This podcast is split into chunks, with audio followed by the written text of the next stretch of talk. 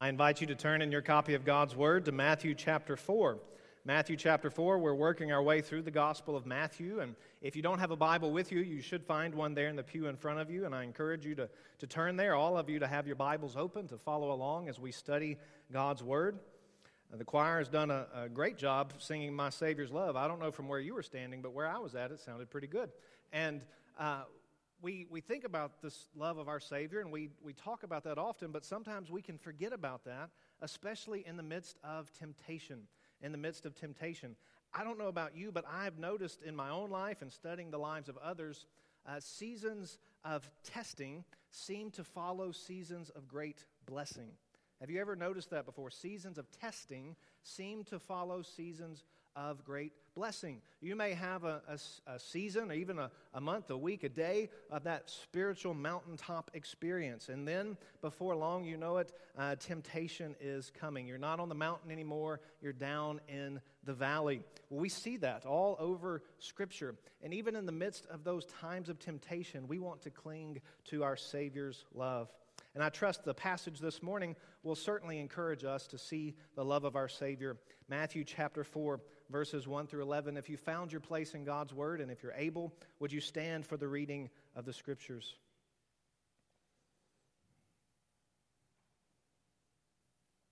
Matthew chapter 4. Then Jesus was led up by the Spirit into the wilderness to be tempted by the devil. And after fasting 40 days and 40 nights, he was hungry. And the tempter came and said to him, If you are the Son of God, command these stones to become loaves of bread. But he answered, It is written, Man shall not live by bread alone, but by every word that comes from the mouth of God. Then the devil took him to the holy city and set him on the pinnacle of the temple and said to him, If you are the Son of God, throw yourself down, for it is written, He will command His angels concerning you, and on their hands they will bear you up, lest you strike your foot against a stone. Jesus said to him, Again, it is written, You shall not put the Lord your God to the test. Again, the devil took him to a very high mountain and showed him all the kingdoms of the world and their glory. And he said to him, All these I will give you if you will fall down and worship me. Then Jesus said to him, Begone, Satan. For it is written, You shall worship the Lord your God, and him only shall you serve.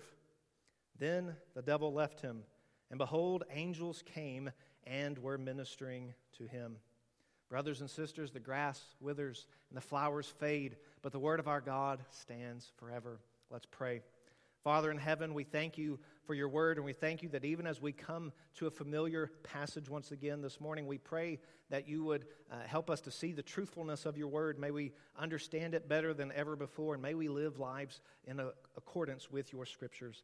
By the power of your Spirit, we pray. In Jesus' name, amen. You may be seated.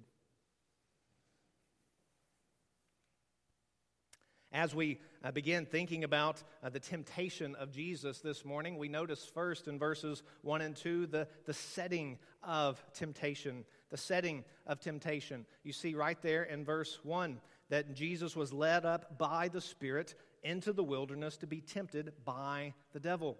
Now, the old song says, We'll understand it better by and by.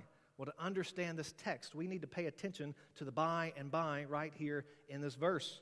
Notice that it says Jesus was led by the Spirit to be tempted by the devil. How can those things both be true at the same time? You see, this is the same Holy Spirit that we've already seen at work in Matthew's gospel.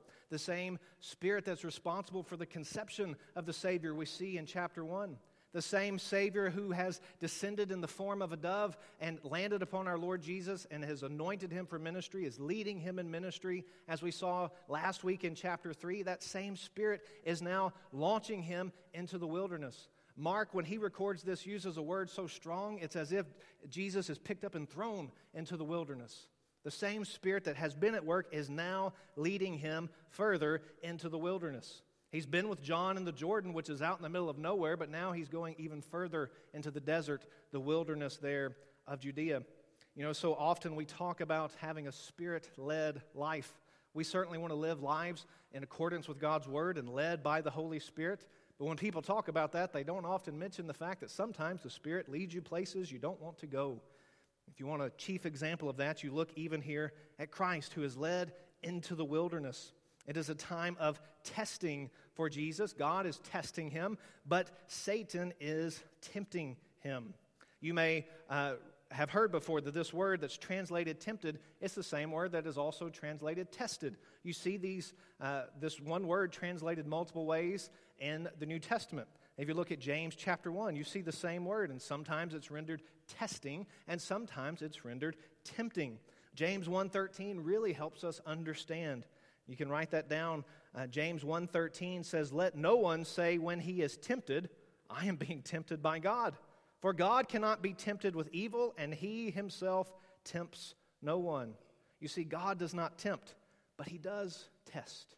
We see that time and time again in Scripture. If you've uh, been reading in the chronological Bible reading plan that we have this year here at Ramah, most of January has been spent in Genesis and in Job.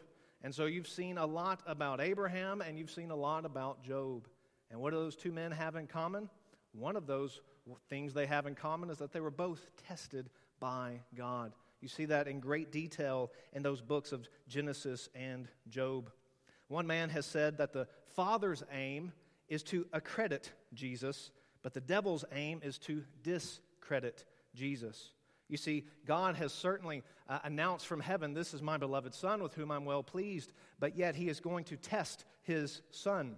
And Satan is going to seize onto this opportunity to tempt Jesus and hopefully to discredit Jesus. So Satan seizes on, and it's very clear this is his desire. He wants to tempt our Lord. You notice in verse 3 that it's made clear because Matthew calls him the tempter there in verse 3. That's that word, diabolos, that's translated devil. We know devil, the Satan, the Satan, he is the slanderer, he is the accuser. And when does Satan come to accuse, to tempt Jesus? Well, he comes, verse 2 says, after 40 days and 40 nights of fasting. 40 days and 40 nights of fasting. And that's not the first time we see someone in the Bible fasting for 40 days and 40 nights. Moses fasted for 40 days and 40 nights. Elijah fasted for 40 days and 40 nights. We're going to see later uh, in the sermon that the most important connection this is supposed to be pointing us to from the Old Testament is the wilderness wanderings of Israel as they wandered for 40 years in the wilderness. And so this is not the first time we see something like this in the, in the Bible. And it might raise the question in your mind well, did Jesus drink water? I mean, was that even allowed? F- fasting for 40 days with no food and no water? That, that seems deadly. Well, drinking water certainly was allowed in fasting in that time. And so, uh, even going with water but without food for 40 days, some have suggested that's really pushing your body to the max. That's pushing your body to the, to the brink point of uh, irreparable damage to your body. And so, Jesus is weak in this moment. He is truly hungry. Notice that's when the tempter comes to him. He doesn't come on day one, he doesn't come when his stomach is full. He comes after 40 days and 40 nights of fasting when Jesus is exhausted, he's vulnerable, he's hungry. And it raises a question here as we think about the temptation of Jesus could he have actually sinned? Now, we all agree that he didn't. But the question is could he have actually sinned? The, the big words that theologians use for that is peccability and impeccability. Now, I tell that to you so that you can share that at lunch with your waitress because I know it'll start a good conversation. You just ask her, Do you believe Jesus was peccable or impeccable? And when she starts asking, you, What in the world are you talking about? you say, Do you think Jesus could have sinned? And you can go, go on to point her to our sinless Savior. You see, you understand the Bible's clear about two things. Number one is that Jesus did not sin. Hebrews chapter 4 verse 15 reminds us that in every respect he has been tempted as we are yet without sin. 2 Corinthians 5:21 says he became sin who knew no sin. So on one hand we hold tightly that Jesus never no never sinned. And on the other hand we must understand the Bible teaches that these temptations are real. These are real temptations. This is not just some play in the great stage of history where Jesus is just playing his part as if these temptations did not actually affect him. These are real temptations, and he is really being tempted. Hebrews 2, verse 18 says, He himself has suffered when tempted. That's why this question matters. We're not just throwing around big theological words for fun. It matters because if Jesus didn't really experience these temptations, then he is not the Savior that we need. But here we're taught, taught many times in Scripture that he really suffered in the midst of these temptations. And because of that, he understands our temptations. And he's the only one who can save us from our sins and from our temptations. So we understand that uh, looking at the setting of temptation, that uh, these temptations of Christ are real. But it's also important to notice that Jesus did nothing to invite these temptations. You know, when you're teaching your, your children, your teenagers, your grandchildren, you remind them to not do things to invite temptation into their life. Yet Jesus has done nothing to invite these temptations. Adrian Rogers would talk about a, a sign that he had on his desk in college uh, that said, He who would not fall ought not to walk in slippery places. You understand, if you don't want to fall, don't go places where the ground is wet. Don't go places that might lead you into temptation. Don't drive down Temptation Boulevard. Don't walk down Temptation Alley. Don't belly up to the bar at Temptation Tavern. Don't log on to www.temptation.com. Yet Jesus has done none of these things. This is all great advice, but sometimes we have to be honest. Temptation comes even when we have not invited it. Jesus has done none of these things, but yet he is faced with real temptation. That's the setting in verses 1 and 2, but we look at the bulk of the passage in verses 3 through 10, and we see the nature of Jesus' temptations. The nature of temptation, verses 3 through 10. A man named Daniel Doriani uh, has expressed that we usually think of temptation in flaming red colors. Flaming red colors. You understand the idea behind that. It's the idea that you're at the store and you see somebody in front of you walking away, and a, and a whole roll, not just one, but a roll of $100 bills falls out of their pocket onto the ground, and they keep walking. They haven't missed it at all. And the temptation is to pick it up and put it in your pocket rather than calling out after them. That's the, the flaming red temptation. It's, it's the temptation, the idea of beer being offered to an alcoholic. That seems like a slam dunk. We understand those kinds of temptations. But Doriani goes on and says, We do encounter flaming red temptations at times, but the Bible and experience both suggest that our temptations are usually gray. They're not normally that explicit. They're not normally that clear cut. Often, Satan tempts us to take the good gifts of God, but to take them in the wrong way. Often, the temptation is not in and of itself a bad thing, but it's how you're going about it. That's how Satan is uh, deceptive. He comes in uh, sly and with deceit, uh, tempting to make us sin. And so we see that here with these three temptations of our Lord. The first one you find there in verse 3. It says, And the tempter came and said to him, If you are the Son of God, command these stones to become loaves of bread. Now, when Satan says if, he's not denying that Jesus is the Son of God, he's planting a seed of doubt. If you are the Son of God, then why don't you act like it? After all, you can imagine Satan saying, After all, we've heard the voice from heaven. You are the Son of God, and, and you're hungry. So why not, Jesus? Why don't you just turn the loaves into bread? We already know that your Father loves you. He's proud of you. And look, Jesus, we're up here in the mountains. These stones are as good as it's going to get. If you want bread, you're going to have to get it yourself. And remember, he's just announced that he's well pleased with you, Jesus, so surely the Father would not begrudge you using your power for yourself. If a good father knows how to feed their children, how much more would the Heavenly Father want you to eat right now? Jesus. And I can imagine Satan saying things like this, telling him, Go ahead, turn the stones into bread. You see, that's a good gift of God, the gift of bread or food. There's nothing inherently wrong with food, but Satan is tempting Jesus to get it the wrong way. We never see Jesus anytime performing a miracle for himself, for selfish purposes. Yet that is what Satan is tempting Jesus to do. So, this is about more than just making food. It's, it's more than about physical needs. God has declared, This is my beloved Son in whom I'm well pleased. And so now Jesus is being tempted to live a life displeasing to God. He has a mission from God, a mission to be a suffering servant, to be a humble Savior. Will he set this aside in a personal moment, uh, seeking personal fulfillment, personal satisfaction? Well, look at verse 4. How does Jesus respond? But he answered, It is written, Man shall not live by bread alone, but by every word that comes from the mouth of God. You see, Jesus now replies with Scripture. So you have a temptation versus the text of Scripture. You have a suggestion from Satan versus it stands forever written.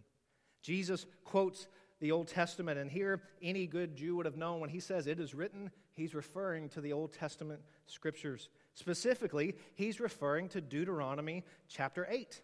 Deuteronomy chapter 8, you may write that down. Jesus quotes saying, Man shall not live by bread alone, but by every word that comes from the mouth of God. Now, we've heard that before, but what does it really mean? Well, you know, that means we need to go look at the context. We need to turn back, look at Deuteronomy chapter 8, verses 2 and 3. We need to see the context.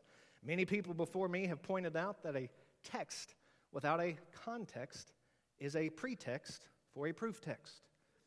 If you didn't keep up with that, ask Pastor Laramie afterwards. He'll explain it to you. A text without a context is a pretext for a proof text.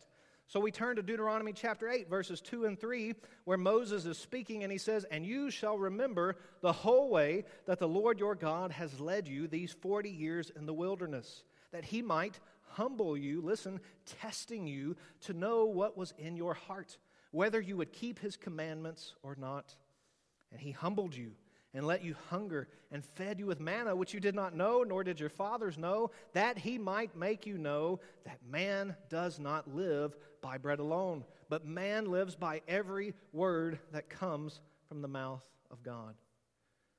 So we know that Israel was tested for 40 years in the wilderness, and now Jesus has entered into their story. He's reliving their story in a sense. He has been fasting in the wilderness for 40 days. When we hear Moses speak from Deuteronomy 8, he's reminding the people of how God provided for them. And he says, God tested you in the wilderness so that he would know what was in your heart, whether you would keep God's commandments or not. Moses tells them, God humbled you. That's why you were hungry, but he fed you. He provided for you every step of the way. But listen, we have to understand we don't live merely by food alone, we live by every word that comes from God's mouth. We can't get by on just food. Have you ever seen someone who's just getting by? Every day it's just, there's nothing to it. They may eat three meals a day, but there's nothing going on in their life. They're not excited about anything, they have nothing to live for. But when we live by every word that comes from the mouth of God, we have purpose. No matter what our age, no matter what our health, we have been created to glorify God and to enjoy Him forever. And so Jesus is teaching us, He's reminding us from Deuteronomy chapter 8 that we must live by every word that comes from the mouth of God. Israel had doubted the provision of God, they had grumbled for food, they grumbled for water, they grumbled for everything they could think of. But Jesus is the one who teaches us to pray Give us this day our daily bread. Jesus knows where bread comes from. He knows that God will provide. He knows that he doesn't need to doubt God's provision in his life. God will provide all that is necessary, all that is good. So instead, Jesus doesn't give in to temptation. He trusts and obeys his Father's command. You see, at the heart of Jesus' temptation is obedience to the Father's commandment. Will he obey or not? Israel failed to keep the Lord's commandments. But Jesus, the true Israelite, he is faithful. Strike one, Satan. So we go to the second temptation. Look at verse 5. Then the devil took him to the holy city and set him on the pinnacle of the temple. Now, remember, they're in the wilderness. They're not even at the Jordan, they're just in the middle of nowhere. And so this raises the question do they physically travel to Jerusalem, the holy city, and do they climb to the top of the uh, temple? Jesus, after all, is very weak from 40 days of fasting. Well, hang on to that question. We'll think of it again with the third temptation. But either way, Jesus is he's taken to the heights, whether physically or in a vision, he's taken to the heights of the temple complex. At the highest point, we're told by an ancient historian named Josephus that at the highest point, you look down hundreds of feet past the bottom of the temple, down into a deep ravine in the Kidron Valley. It's so high that when people went up there, Josephus said they automatically just started getting dizzy. He's at a very high place there at the top of the temple. What does Jesus say as he looks? Excuse me, what does Satan say? Verse 6. Satan tempts Jesus once again, saying, If you are the Son of God, throw yourself down. For it is written, He will command His angels concerning you, and on their hands they will bear you up, lest you strike your foot against a stone. Satan says, Two can play at that game, Jesus. I can quote Scripture just as well as you. Satan is quoting from Psalm 91. Psalm 91. Uh, and it begins very similarly to the psalm that we read earlier. Psalm 91 uh, begins with this language of God being our rock and our refuge, our fortress, our redeemer. But uh, the, the psalm is emphasizing the trustworthiness of God, but Satan, that sly snake, he's running a play that is as old as the garden. He's asking Jesus, Has God really said that you can trust him? And if so, Jesus, why don't you just prove it right now? You're the Son of God, so just, just show us how much you trust God, that He will protect you. He will send His angels to rescue you. The idea being Satan is saying, God's not going to let you stub your toe. He's going to protect you because you are the Son of God. But of course, that's not how God would intend Jesus to act in this moment. That's not how uh, the psalm was intended to be applied. You see, Satan is tempting him, saying, if God really loves you, he'll provide for you, he'll protect you on your way. But uh, we often uh, act like Egypt did at that time. Excuse me, I'm getting ahead to Jesus' response from Deuteronomy 16. Satan is tempting uh, Jesus. He's taking the scripture and he's reading it correctly. He's even interpreting it correctly. He's basically quoting it in, in context, but he's misapplying the text. He's misapplying the text. He's mishandling it. Because the text of God's word would never lead Jesus to say, well, sure, I'm just going to show off and jump off the temple and just assume that God would catch me. And so uh, Jesus replies here in verse 7. Verse 7 Jesus says to him, Again, it is written, You shall not put the Lord your God to the test. To the test. So, Jesus again is quoting from the book of Deuteronomy, this time a couple of chapters earlier in chapter 6, which we read from earlier in the service. Deuteronomy 6, verse 16 You shall not put the Lord your God to the test as you tested him at Massah. Massah means testing. It was named, the place was named after Israel began to grumble and complain to God there in the wilderness. It's at that time when the people began to complain to God for water. God, why did you bring us out of Egypt if you're just going to let us die of thirst in the wilderness? Can you imagine the ungrateful heart that that comes from? To just assume, God, you brought us this far, but now you're going to let us die. Instead of trusting that because God has brought you that far, He has plans and He will continue to safely lead you out. They were complaining, God, if you really love us, you'll provide for us and you'll protect us, but you'll do it in our way, in our time, on our terms. How often do we complain to God in that way? God, I want you to protect me. I want you to provide for me, but do it my way. Do it on my terms. Do it in my timing. That's what Satan is offering Jesus. He's tempting him to test God's protection. But Jesus is a better student of God's word than Satan is. Once again, Jesus is reliving the story of Israel. Israel tested God, but Jesus refuses to test God. Israel failed, but Jesus, the true Israelite, is faithful. Strike two, Satan. Well, look at the third temptation beginning in verse 8. Verse 8 Again, the devil took him to a very high mountain and showed him all the kingdoms of the world and their glory. That raises that same question. Are they physically traveling or are they going somewhere in a vision? Is Satan just showing this to him in some uh, visual way? Well, you understand there is no mountain high enough that would allow us to see the entire earth. So it leads us to think that these two temptations have actually been visions that Satan is providing to Jesus. Either way, we understand what does he show Jesus? He's showing him the kingdoms of the world and their glory. He shows them he shows Jesus the good stuff. He shows splendor, but not sin. It's just like the fruit of the garden. He's trying to tempt them with something that is a delight to the eyes. He wants Jesus to see, look at the glory of this earth. Look at all the glory of being in charge, the glory of being the king of the earth. Jesus, don't you want that? I can provide that for you, Jesus, is Satan's temptation. But notice that Satan can only provide earthly glory, but not eternal glory. Satan can offer only what is fleeting and fading, but he cannot offer what is permanent and eternal. So Jesus replies, excuse me, verse 9 is still Satan talking, and he said to him, All these I will give to you if you will fall down and worship me. Now you may wonder, is that a valid offer? Does Satan really have the authority to do this? Well, God is certainly still sovereign. Nothing takes that away. God has not yielded one inch of his sovereignty. Yet, the Bible describes Satan as the ruler of this world and the God of this age.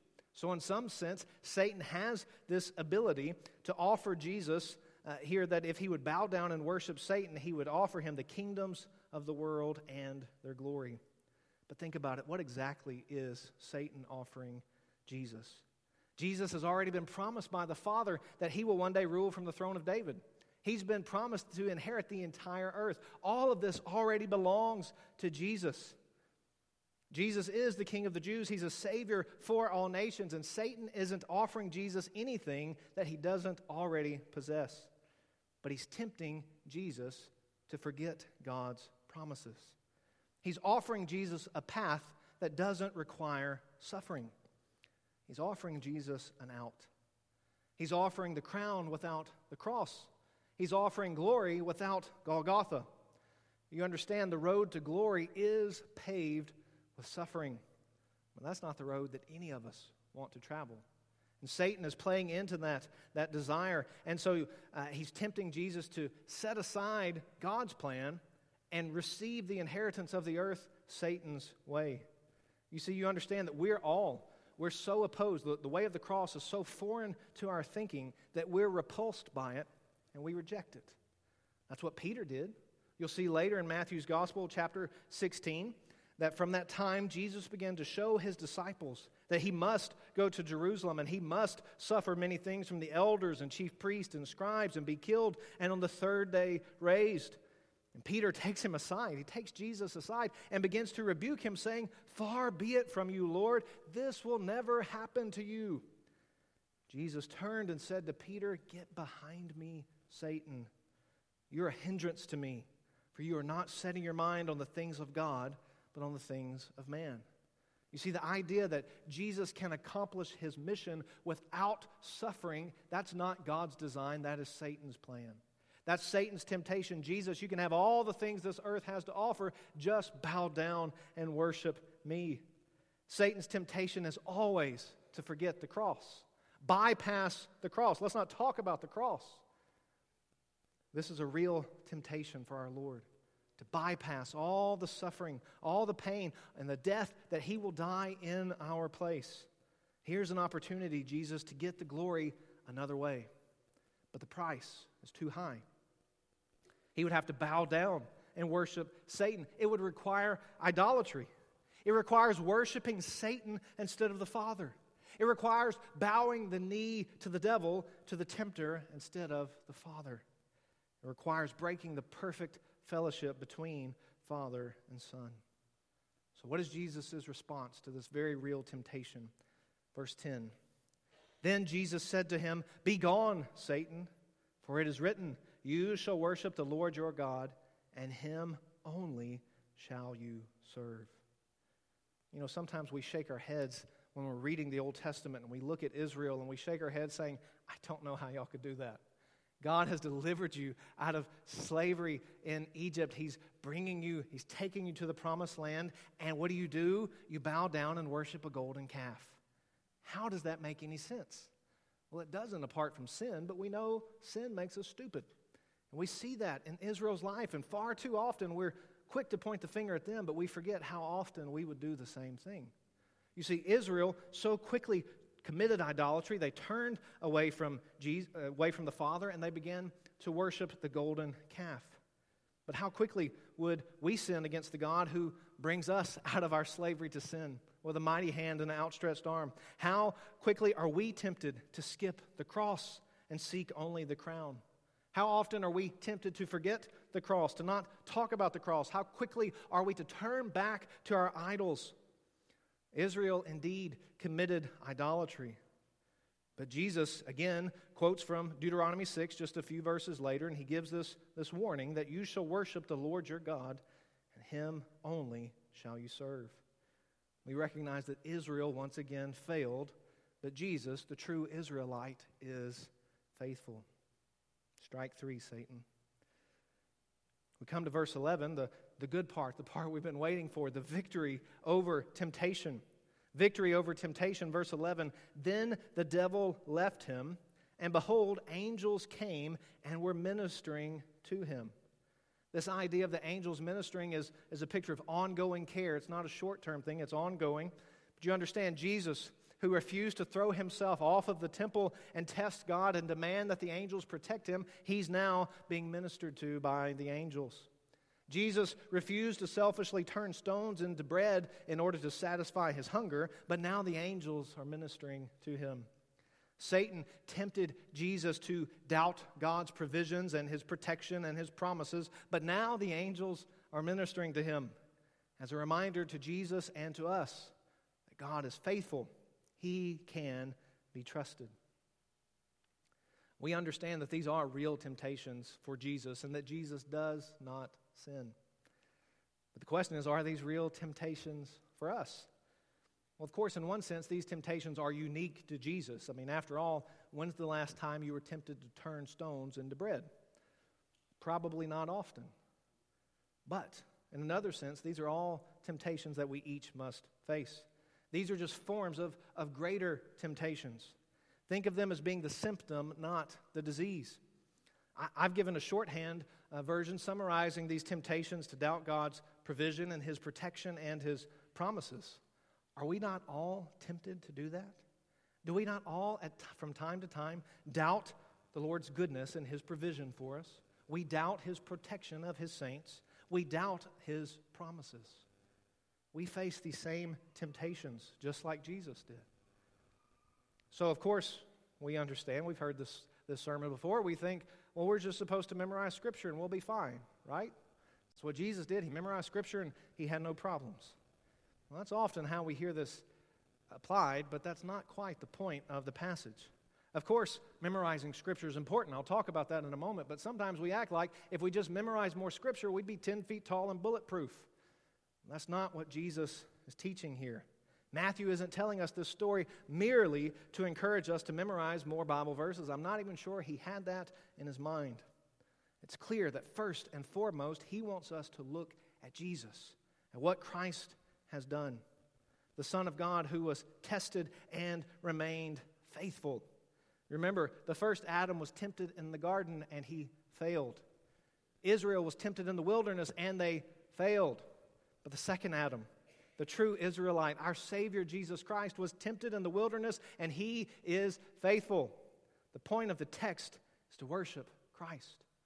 Think back what we've seen already in Matthew so far. Matthew 1 and 2, we had five Old Testament prophecies, all screaming from the pages of Scripture Jesus is the Messiah. He is the Son of God. He is the one who has come to take away the sins of the world. He is a Savior for the nations. And then, chapter 3, we met John the Baptist who, who pointed to the one coming after him, and he said, The one coming after me is greater than I, and he will baptize you with the Spirit and with fire. And we saw Jesus himself last week receive the baptism of John, but it was not for the forgiveness of sins. That's why everybody else received the baptism, but Jesus had no sins to be forgiven of. Jesus was baptized to identify with his people, to identify with sinners just like you and me. And Jesus, there at his baptism, he heard the Father's declaration This is my Son, my beloved Son, in whom I am well pleased. And we saw the Spirit come to rest upon Jesus, and now the Spirit has launched Jesus out into the wilderness for this time of testing. So now he's reliving the story of the people he came to save. He's recapitulating, he's entering into the story of Israel. Where they failed, he was faithful. But Jesus has also entered into our story because we are sinners just like they were. We have a great high priest who is sympathetic. He is able to be merciful. He is sympathetic to our weaknesses because he himself was tempted. Hebrews 2, verse 18, write this down. For because he himself has suffered when tempted, he is able to help those who are being tempted. Do you really believe that Jesus is able to help you in the midst of your temptation? The Bible says that he is. Jesus is able to help us when we're being tempted, and it's only possible because he has experienced these temptations himself. Well, how does Jesus help us? He's given us the same weapons that he used. Did you think about that? When Jesus is tempted, did he reach down into his Messiah arsenal and pull out some weapons that only the Messiah could use? No. He began quoting God's word, which is accessible to all of us. We all face these temptations and we all can respond with the power of God's word. So, yes, by all means, memorize Scripture. It will be a blessing to you. Hide God's word in your heart so that when you are tempted, you will not sin against Him. But understand, that's not a magic bullet by itself. We must look to Christ above all. He is the one who can help us in the midst of our temptation. Children, you need to understand that it's never too early to start memorizing Scripture. Many people will tell you that it's easier for children, for teenagers to memorize Scripture at a young age rather than when you get to an older age, an age which I will not number, but an age older than, than youthfulness to be able to memorize Scripture. Hide God's Word in your heart now knowing that every deposit you make into that bank will pay off dividends in the future. Look later today at Ephesians chapter 6 and read about the weapons of our warfare. How many times the Word of God is mentioned there in the armor of God mentioned in Ephesians chapter 6? You understand, temptation is coming. The Bible says, verse 11, the devil left him, but not forever, just for a time. Luke makes that clear when Luke says the Satan left him until an opportune time. We're going to see Jesus fight against Satan many times here in the Gospel of Matthew. He will fight against demons. He will fight against the, the temptation to do things uh, the world's way instead of God's way. We'll see that time and again, and you will face temptation time and again until Christ takes us home to be with Him. So, what do you do? I'm going to read a few passages of Scripture. I encourage you to write down the reference. These will be great ones to memorize. James chapter 4, verses 7 and 8. Submit yourselves, therefore, to God. Resist the devil, and he will flee from you. Draw near to God, and he will draw near to you. So often, in the midst of our temptations, we just we don't resist. We give in far too easily. We're so used to the temptation, we we kind of like it. That's, that's how we got here in the first place. Resist. Draw near to God, and He will draw near to you. 1 Peter 5, verses 8 and 9. Yes, we know that Satan is like a roaring lion going to and fro, seeking whom he may devour. But listen, verse 9 says, resist him. The same word James and Peter both use resist the devil, firm in your faith, knowing that the same kinds of suffering are being experienced by your brotherhood throughout the world. One of the ways Satan tempts us is by thinking that we're the only people going through this temptation. No one else understands what we're going through. That's what Satan whispers in our ear. We know that this is sinful for somebody else, but there's got to be some special circumstance because nobody's dealing with what we're dealing with. That's what we lie to ourselves. We tell ourselves that. But the Bible says, know that the same kinds of suffering are being experienced by your brotherhood throughout the world. Paul makes that clear in 1 Corinthians 10, verse 13. Write that down. 1 Corinthians 10, verse 13. No temptation has overtaken you that is not common to man. God is faithful, and He will not let you be tempted beyond your ability, but with the temptation, He will also provide the way of escape that you may be able to endure it. I don't have time to camp out here, but notice that this verse does not say God will not give you more than you can handle. That's how people often summarize this verse, and that's not what it says. God will most certainly give you more than you can handle, and it's to drive you to the foot of the cross. But when we are tempted, He will not let us be tempted beyond our ability. But with the temptation, He will provide the way of escape. How do you escape? By resisting. Just like Peter tells us, just like James tells us, resist the temptation. God is faithful. He will be near us, we will be able to endure the temptation. So I encourage you, brothers and sisters, when tempted, look to Jesus Christ, the Son of God. He alone has perfectly withstood the temptation, and He alone can save. And if you're here this morning and you didn't even know it was possible to withstand temptation, if you didn't know that there was a Savior who will save sinners just like you, know that today you can cry out to Jesus. Take yourself to the cross, plead with Him to save you, He most certainly will. Let's pray.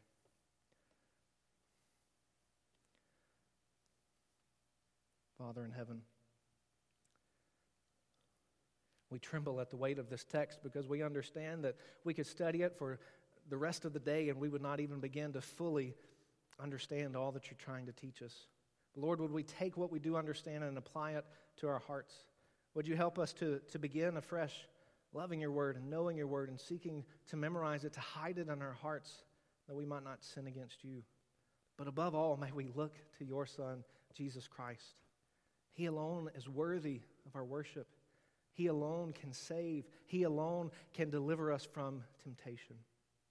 Lord, we pray for those who are here, no doubt many in the room who don't actually know Christ as Savior. Would you draw them to yourself, making plain to them their need of a Savior, help them to see from your word that you are a Savior who is able to save to the uttermost. You're able to cleanse us from our sins and our unrighteousness. May they cry out to you today for salvation because we know that you stand ready to save sinners. Father, we pray for the saints in the room, those that you have saved, those who have walked with you for decades. Lord, we understand that we never stop facing temptation, not until the day we die and you remove us from the presence of this sinful world.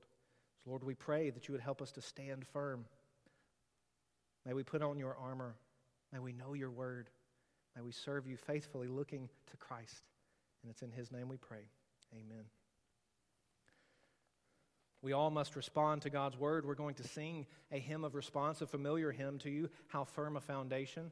If you're like I am, you might often primarily think of verse 1, which emphasizes uh, the sufficiency of God's word. How firm a foundation, you saints of the Lord, is laid for your faith in his excellent word. What more can he say than to you he has said? To you who up to Jesus for refuge have fled. But I want you to pay attention as you sing the rest of the stanzas. I know in the worship God, most likely on the screen, there are quotation marks around every one of the verses 2 through 6, because these are paraphrases of God speaking from Scripture. And notice how often God says, I will be with you. I will be with you. I will go with you through the trial. I will go with you through the temptation. I will go with you through the distress. Even as you sing this morning, may this be the true response of your heart, looking to Jesus Christ. Would you stand as we sing?